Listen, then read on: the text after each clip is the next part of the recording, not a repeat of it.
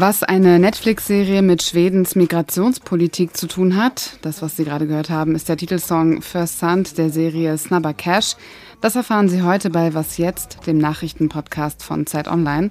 Außerdem werden wir lernen, weshalb das Überleben von Motten so wichtig ist. Ich bin Azadeh Peschman, wünsche Ihnen einen guten Morgen und hier geht es weiter mit den Nachrichten. Guten Morgen, ich bin Christina Felschen. Die EU hat neue Sanktionen gegen Russland beschlossen, jetzt schon zum neunten Mal seit Kriegsbeginn. Fast 200 Personen und Organisationen, die für den Angriffskrieg mitverantwortlich sein sollen, werden mit Einreisesperren belegt und es dürfen keine Teile mehr an Russland geliefert werden, aus denen sich Drohnen bauen lassen. Außerdem soll die Ukraine ab Januar Hilfskredite in Höhe von 18 Milliarden Euro bekommen. Twitter hat die Accounts mehrerer prominenter US-Journalisten gesperrt, ohne diesen Schritt zu begründen. Teilweise hatten sie zuvor kritisch über Elon Musk berichtet, der Twitter im Oktober übernommen hat. Auch der Account von Mastodon, einem konkurrierenden sozialen Netzwerk, wurde gesperrt. Musk hatte sich zuvor für grenzenlose Meinungsfreiheit auf Twitter ausgesprochen und im Zuge dessen auch die Konten von Usern retabliert, die zuvor wegen Hassrede und Desinformation gesperrt worden waren, etwa den Account von Ex-Präsident Donald Trump. Das EU-Parlament und die Mitgliedstaaten wollen heute über wichtige Bestandteile des Klimapakets Fit for 55 verhandeln. In den Gesprächen geht es unter anderem um die Erweiterung des Emissionshandels und die Einführung eines CO2-Zolls für Importgüter. Redaktionsschluss für diesen Podcast ist 5 Uhr.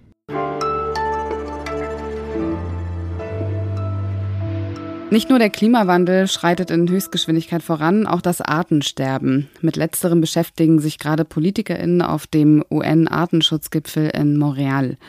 Das Ziel ist ein globales Abkommen zum Schutz der Biodiversität. Manche sagen, es ist die wichtigste ökologische Konferenz des Jahrzehnts. Denn wenn wir Menschen die Artenvielfalt nicht schützen, könnten wir bald selbst zu einer bedrohten Spezies werden. Alles hängt mit allem zusammen, auch unser Wohl mit der Motte. Und warum das so ist, das weiß Elena Erdmann, Zeit Online-Redakteurin aus dem Ressort Wissen. Hallo Elena. Hi Azadeh. In eurer Grafik zeigt ihr, dass bei einer Erderwärmung von 4 Grad 80 Prozent der Mottenarten aussterben. Was heißt das? Ja, das ist eine Grafik, die so im IPCC-Bericht vorkommt und die meine Kollegin Linda Fischer und ich vor einiger Zeit darin gefunden haben und unbedingt zeigen wollten, weil die so sehr, sehr plakativ ist. Und zwar haben Forschende da geguckt, für welche Tierarten der Lebensraum sozusagen zu warm wird, also die klimatische Zone verloren geht. Also alle Bereiche, wo die bisher leben, dann kaputt gehen und nicht mehr, nicht mehr für die zum Überleben taugen.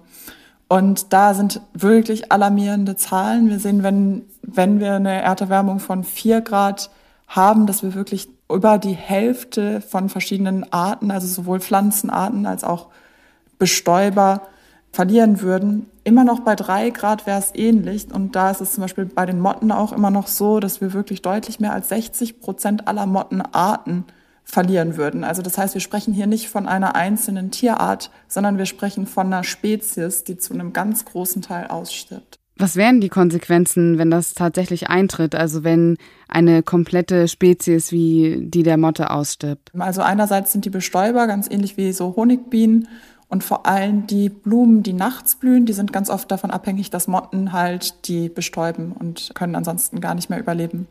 Außerdem sind Motten natürlich auch Futter für zum Beispiel Fledermäuse oder Vögel und auch da natürlich haben sie eine große Rolle. Und wenn jetzt Motten weg sind, dann werden wahrscheinlich auch bestimmte Pflanzen irgendwann nicht mehr überleben können, dann werden bestimmte Fledermäuse wahrscheinlich auch kein Futter mehr finden.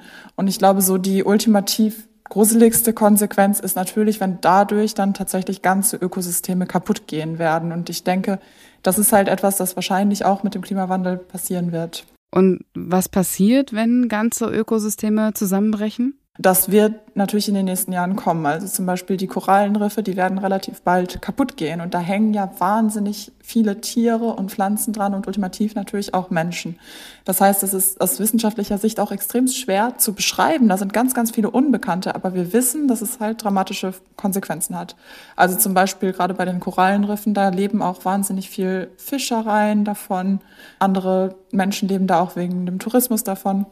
Das heißt, das wirkt sich natürlich schon mal auf die Leute aus. Und ähm, grundsätzlich kann man sagen, das ist natürlich alles echt relativ besorgniserregend und wird irgendwann auch den Menschen halt treffen, ultimativ. Vielen Dank dir, Elena, für deine Zeit und die Grafik und den dazugehörigen Text, den verlinke ich Ihnen in den Show Notes.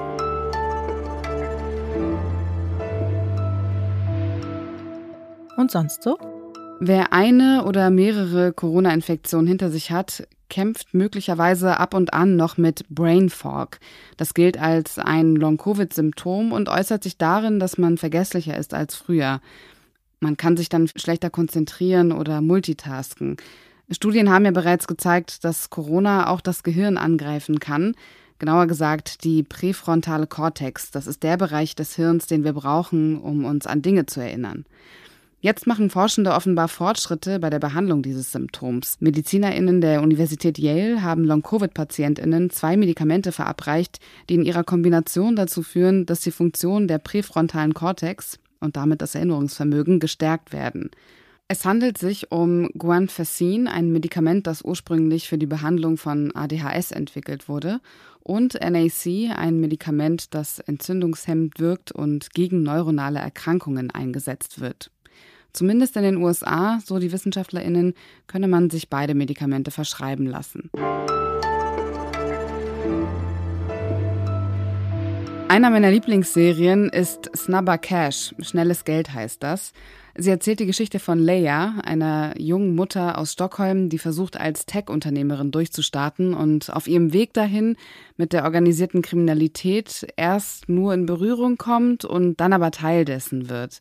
Die Serie spielt in einem Plattenbauviertel in Stockholm, wo Menschen mit geringem Einkommen wohnen. Es geht um Drogen, Finanzkriminalität, Bandenkriege. Und ehrlich gesagt dachte ich bisher, dass die Geschichte ein wenig klischeehaft und eben für Netflix extra zugespitzt wurde. Aber jetzt, wo ich den Text von Simon Langemann aus dem Zeitpolitikressort dazu gelesen habe, bin ich nicht mehr zu 100 Prozent sicher. Hallo Simon. Hallo. Wie viel Klischee, wie viel Wahrheit steckt in diesem Bild, dass die Stockholmer Vororte von Bandenkriminalität geprägt sind? Ja, ich fürchte, da steckt sehr viel Wahrheit drin. Also wir in Deutschland neigen ja dazu, Schweden sehr zu idealisieren. Tatsächlich lässt sich das statistisch sehr gut belegen, dass die Bandenkriminalität in den letzten Jahren und Jahrzehnten sehr stark zugenommen hat, was sich eben nicht mehr nur in dem Drogenkriminalität, Drogenhandel, Waffenhandel und all diesen Formen der organisierten Kriminalität, die man auch aus anderen europäischen Ländern so kennt, äußert, sondern immer mehr auch in tödlichen Schießereien. Also so ein Beispiel in einer Studie äh, einer schwedischen Behörde kam 2021 heraus, dass in dem Land mehr als doppelt so viele Menschen je Einwohner erschossen werden wie im europäischen Durchschnitt. Und damals war der jährliche Rekord nochmal deutlich niedriger als jetzt. In diesem Jahr wurden schon 60 Menschen erschossen. In Stockholm gibt es eine Brücke, die das Viertel Rinkeby und Osvik verbindet. Rinkeby macht meist negative Schlagzeilen, häufig ist von Kriminalität die Rede. Die Menschen, die dort wohnen, sind in der Regel nicht einkommensstark, im Gegensatz zum Stadtteil Osvik, in dem die Mittelschicht wohnt. Und die rechtspopulistische Partei Schwedendemokraten will die Brücke nun abreißen.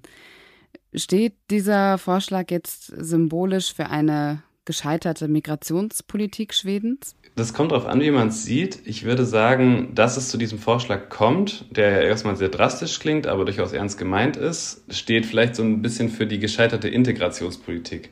Das Problem ist aber aus ganz vielen unterschiedlichen Gründen, zum Beispiel ähm, städtebaulichen Gründen, aber auch Gründen des Wohlfahrtsstaats, sind viele dieser Menschen einfach in Vororten, die weit abgelegen sind von der Innenstadt, gelandet. Diese Vororte sind alle in einem ziemlich ähnlichen Zeitraum entstanden, nämlich als Schweden ein Wirtschaftswunder erlebt hat. Äh, ab Mitte der 60er hat es eine Million Wohnungen in zehn Jahren gebaut. Und heutzutage ist es aber eben der einzig bezahlbare Wohnraum, den es noch gibt. Und es gibt aber für Menschen, die dort wieder weg wollen, zum Beispiel, weil sie irgendwie merken, es ist zu viel Kriminalität, ich möchte hier nicht meine Kinder aufwachsen sehen, gibt es nur sehr wenig Möglichkeiten, dort rauszukommen. Die Hauptdarstellerin der Serie, die ich zu Beginn erwähnt habe, Evin Ahmad, kommt aus Rinkeby und sie hat vor einer Weile gepostet, dass in Schweden nicht weiße Menschen zwar vor der Kamera stehen, aber die Entscheidungsebene dahinter sehr weiß ist. Gibt es Bereiche in Schweden, in denen die Gleichberechtigung und Teilhabe geglückt ist? Eine Idee, die ich hätte, wäre vielleicht die IT-Branche, die in Schweden sehr groß ist. Also ich habe zum Beispiel bei meiner Recherche auch einen Restaurantbesitzer äh, getroffen, der selber Kurde ist aus dem Irak. Also seine Eltern sind nach Schweden gekommen, als er ein Jahr alt war. Der hatte mir eben erzählt, dass in der IT-Branche, wo er viel Geld verdient hat und dann viel Geld verzockt und das in das Restaurant investiert hat, sehr viele Menschen mit Migrationshintergrund arbeiten. Das wäre vielleicht so ein Beispiel. Und den ganzen Text von Simon Langemann lesen Sie in der aktuellen Ausgabe der Zeit. Danke dir, Simon. Sehr gerne. Danke für die Einladung. Und das war was jetzt für heute. Um 17 Uhr bringt sie mein Kollege Roland Judin auf den neuesten Stand im Update von Was jetzt. Ich bin Azadeh Peschman. Kommen Sie gut durch den Tag.